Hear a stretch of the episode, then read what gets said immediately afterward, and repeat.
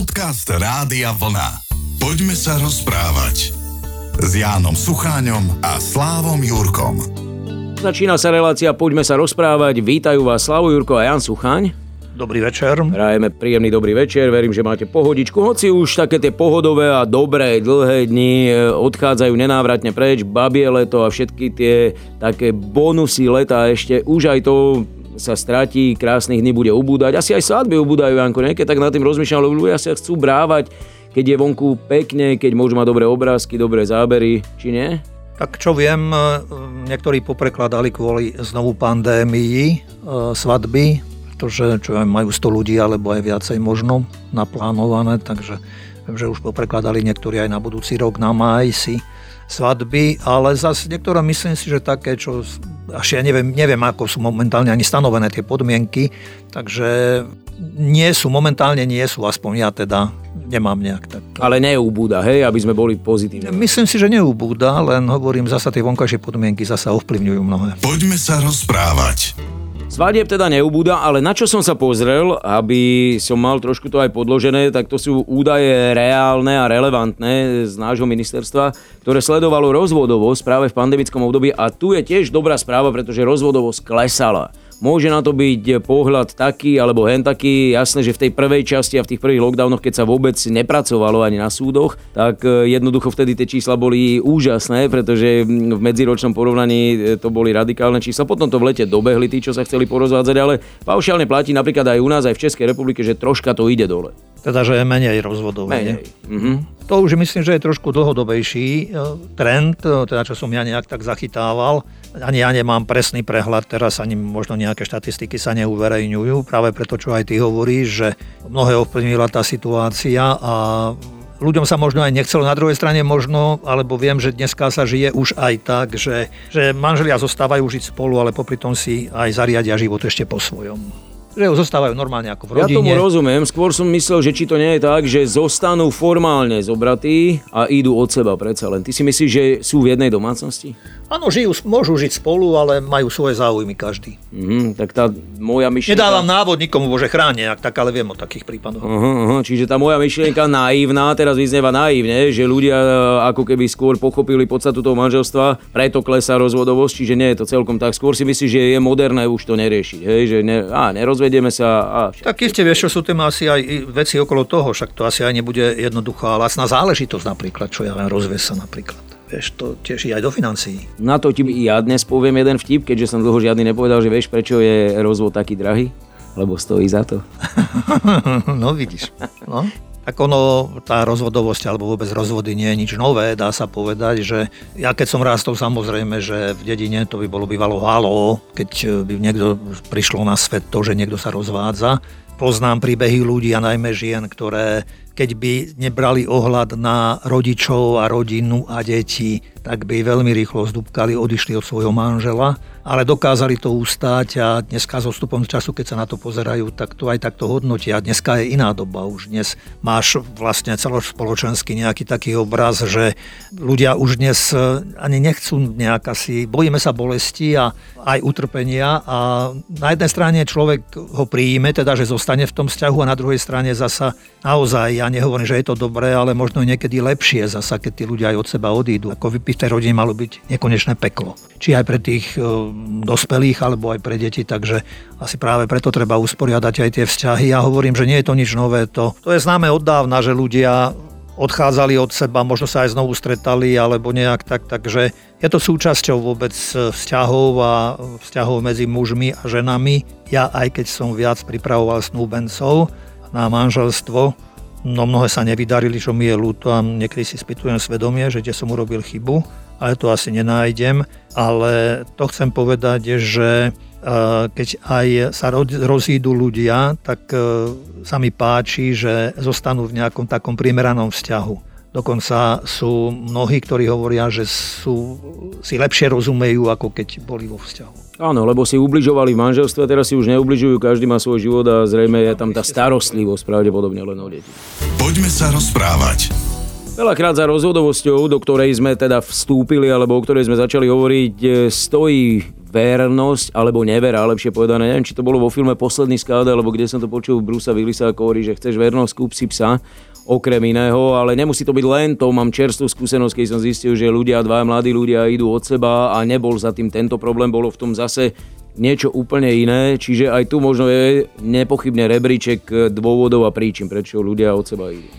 Nedávno sme v kostole čítali státe, kde farizeji prišli za Ježišom a sa ho pýtali, že kedy smie muž prepustiť svoju manželku. On sa ho ich opýtal, že čo vám napísal Mojžiš a že môže ako muž napísať priepustný list a prepustiť ju. A Ježiš povedal, že pre tvrdo srdca vám napísal Mojžiš to takéto pravidlo, ale hovorí, že ale na počiatku to tak nebolo. A rovnako práve v tú nedelu bolo prvé čítanie o tom, kde sa spomína Adam vlastne ako ten obraz biblický, starodávny, tradičný, že Adam zaspal, Boh zoslal na Adama spánok, vybral rebro a potom z rebra a z hliny vytvoril ženu, ale tu málo kedy nejak tak si spomenieme, alebo možno ani nevieme, že orientálne jazyky boli veľmi skúpe na slova a niektoré predmety alebo veci alebo aj orgány vyjadrovali tým istým slovom. Takže v tomto prípade rebro sa môže rovnať aj srdce. Takže žena mohla byť stvorená alebo vybratá, alebo, ale je to obrazná reč samozrejme. Ale práve tento obraz chce povedať, že to nie je záležitosť len nejaká taká bočná alebo nejak ďaleká, ale že, že ide o vzťah. Žena má byť záležitosťou srdca svojho manžela a manžel má byť záležitosťou srdca svojej ženy. To je málo povedané záležitosťou, je to možno dosť e, nepresný výraz. Úradne. Úradne, ale že tu ide o toto, že muž a žena sú, majú byť spolu a že Kristus tu nehovorí o nejakých pravidlách. Kristus hovorí skôr o tom, že naša ľudskosť má dvojakú podobu, mužskú a ženskú. A že v tomto práve muž a žena si uvedomujú alebo mali uvedomovať, že sú spolu. Preto aj v tom prvom čítaní je potom počiarknuté, že preto muž opustí svojho otca, svoju matku a prilne sa k svojej žene a už nebudú dvaja, ale jedno telo. Že tam sa chce zdôrazniť a zvýrazniť práve cez tú rozdielnosť jednota a tá skúsenosť lásky. Že práve láska je tým putom, alebo by mala byť tým, čo, čo prežije, čo pretrvá. Že láska dáva pečať, predovšetkým, ak niečomu, tak práve manželstvu. Čiže historicky za Mojžiša nejaký čas boli rozvody legálne? Ťažko povedať, že legálne.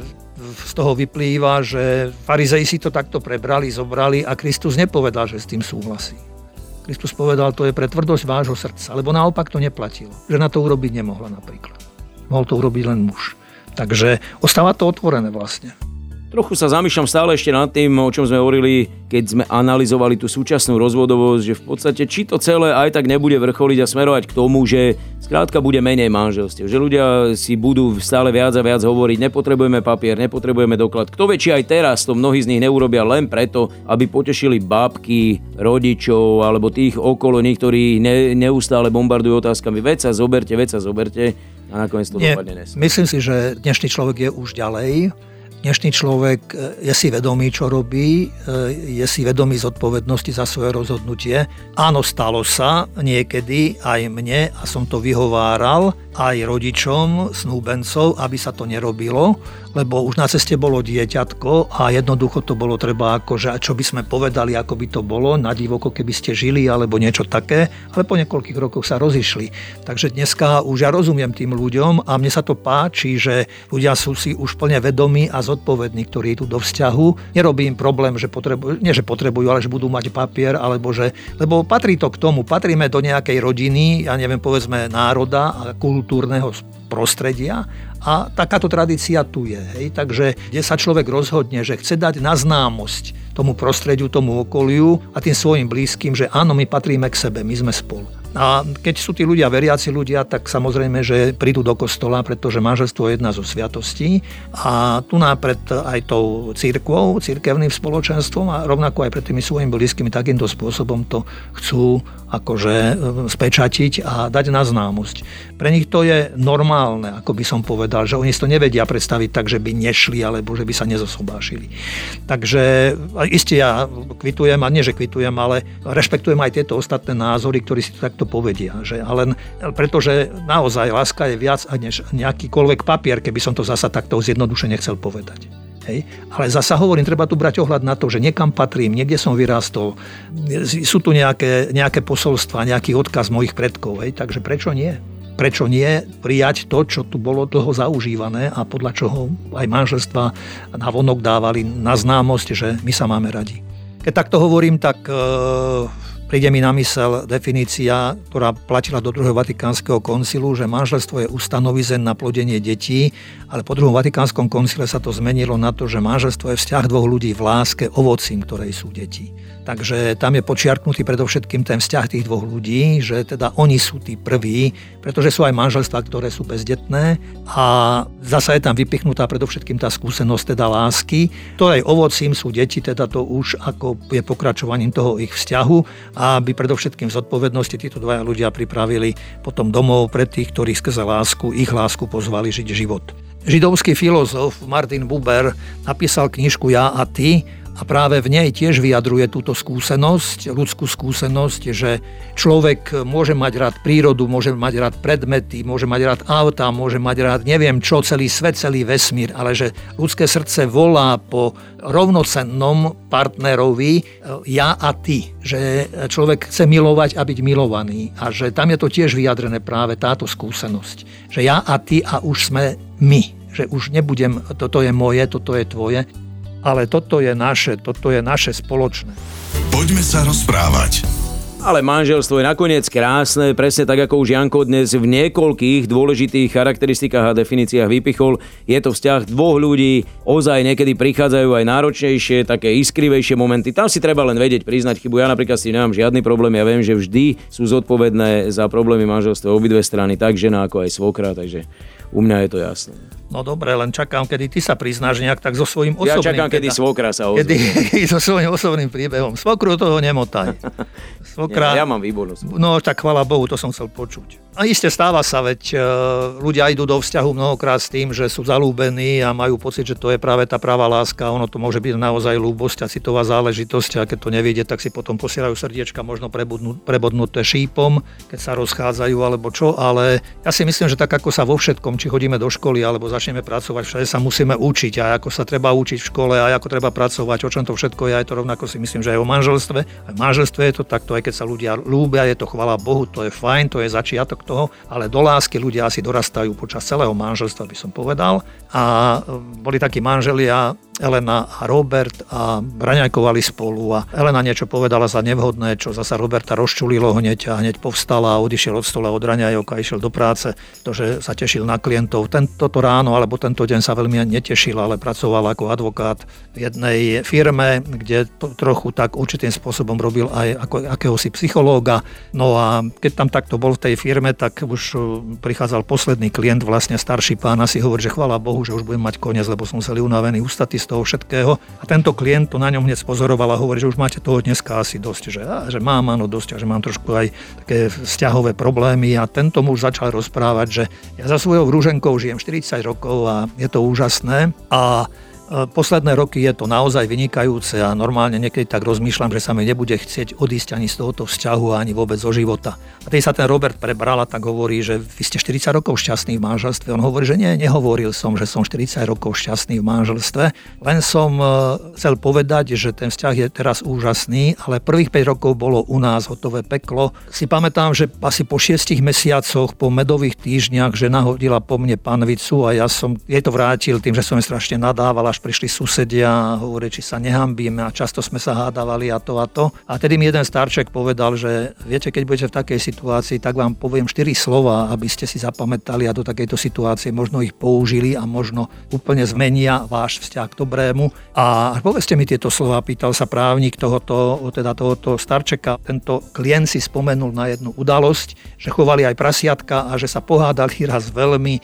Veľká hádka bola, že on chcel, aby manželka dávala viac viacej mlieka tomu prasiatku, tým prasiatkám a že ona dávala menej a toto bol oheň na streche a teda tak. No a vtedy on si spomenul, teda tento klient povedal tie štyri slova a poberal sa preč, akože už z tejto kancelárie, že ide preč a ten právnik mu hovorí, že povedzte mi tie štyri slova. Rozišli sa a na druhý deň tento Robert išiel na služobnú cestu na týždeň aj zabudol na to, že na tohoto klienta staršieho, ktorý mu teda túto radu dal. Keď prišiel domov, tak manželka ho vítala, ako keby sa nič nestalo, že sa predtým pohádali ten týždeň dopredu a pripravila večeru a boli natešení spolu a to, ale potom teda čo rozpráva, rozprávala čo ako a ukázala, že kúpila takýto koberec do e, obývačky alebo teda do bytu a to sa zase Robertovi nepáčilo, tak zasa bol oheň na streche a začali sa pohádať a hovorili, že sa pohádali viac než kedykoľvek predtým. A vtedy mu prišli na mysel tie slova, ktoré mu povedal tento starší klient a tak si hovorí, že neviem ani ako zo mňa vyšli, len som tak stlačil dlania a som počul odozvu, že z mojich úst sa vydrali slova, štyri slova, že drahá, mám ťa rád. Žena sa mu pozrela do očí, začervenala sa, rozplakala sa a že teda objali sa a povedala, že vieš čo, prepač, že som spôsobila zasa takúto hádku, alebo teda som príčinou a že pôjdeme na budúci týždeň do obchodu a kúpime taký koberec, ktorý sa bude páčiť nám obom. Amen. Ďakujem veľmi pekne. Ja ťa tiež mám rád svojím spôsobom. Tebe to nevháňa slzy do očí, to je jasné, ale za to máš veľkú radosť, že môžeme sa opäť o týždeň takto stretnúť. Nie, ja mám radosť toho, že sme už konečne skončili. a v tejto chvíli sa lúčime aj s vami, milí poslucháči. Prajeme pekný večer. Slavu Jurko a Jansu. Pozdravujem, pekný večer. Poďme sa rozprávať s Jánom Sucháňom a Slávom Jurkom.